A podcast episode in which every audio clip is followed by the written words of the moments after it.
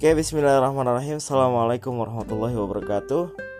Teman-teman semuanya, eh, di podcast yang pertama ini akan ada pertanyaan seputar fikih produk bisnis keuangan kontemporer.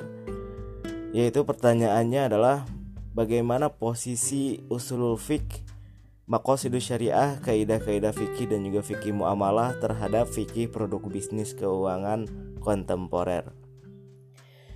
Nah, menurut pembahasan yang sudah dibahas. Yang pertama yaitu dari usulul fiqh ya.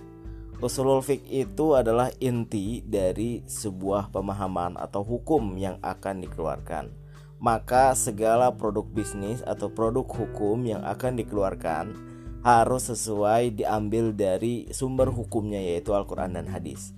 Maka di situlah usul fiqh akan berbicara akan memberikan pandangannya bagaimana Al-Quran dan hadis meninjau suatu produk atau hukum yang akan dikeluarkan. Semisal sukuk atau surat berharga atau misalkan tentang bisnis suatu bisnis apakah dia termasuk ke dalam uh, sesuai dengan yang dianjurkan oleh Al-Quran ataupun hadis atau malah melenceng dari kedua sumber hukum tersebut. Maka jika itu semua sudah terpenuhi akan bisa diproses selanjutnya yaitu ke dalam uh, pembahasan makosidus syariah. Setelah usul fik membahas tentang suatu produk hukum atau bisnis maka akan dilanjutkan oleh makosidus syariah yaitu bagaimana suatu syariat itu diberikan atau dimaksudkan kepada hal-hal positif. Semisal satu produk bisnis ini akan membahayakan suatu lingkungan atau uh, mem membahayakan hal-hal yang tidak diinginkan. Maka di situ akan ada penilaian bahwa tujuan-tujuan kebaikan dalam produk bisnis itu tidak tercapai makosidus syariah. Jika kita memahami dalam makosidus syariah kita harus uh, memenuhi lima aspek yaitu dalam menjaga jiwa, menjaga harta, menjaga agama, menjaga keturunan dan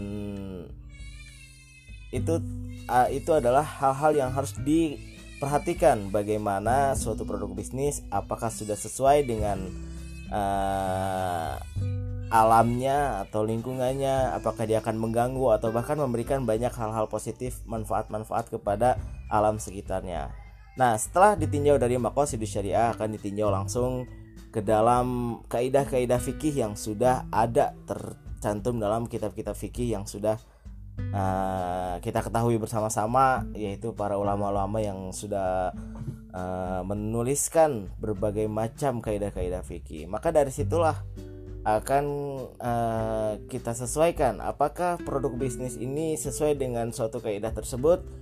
Misalkan ini ada kemudorotan namun ini sesuai dengan kaidah tersebut maka akan diambil dipetiklah di situ uh, satu kesimpulan maka akan meninjau setelah itu dibahas dalam uh, kajian fikih muamalah yang lebih spesifik lagi karena di fikih muamalah akan membahas bagaimana muamalah antara satu manusia dengan manusia yang lainnya uh, diberlakukan apakah dia akan merugikan atau bahkan mencelakakan atau bahkan kebalikannya akan memberikan banyak manfaat dan hal positif.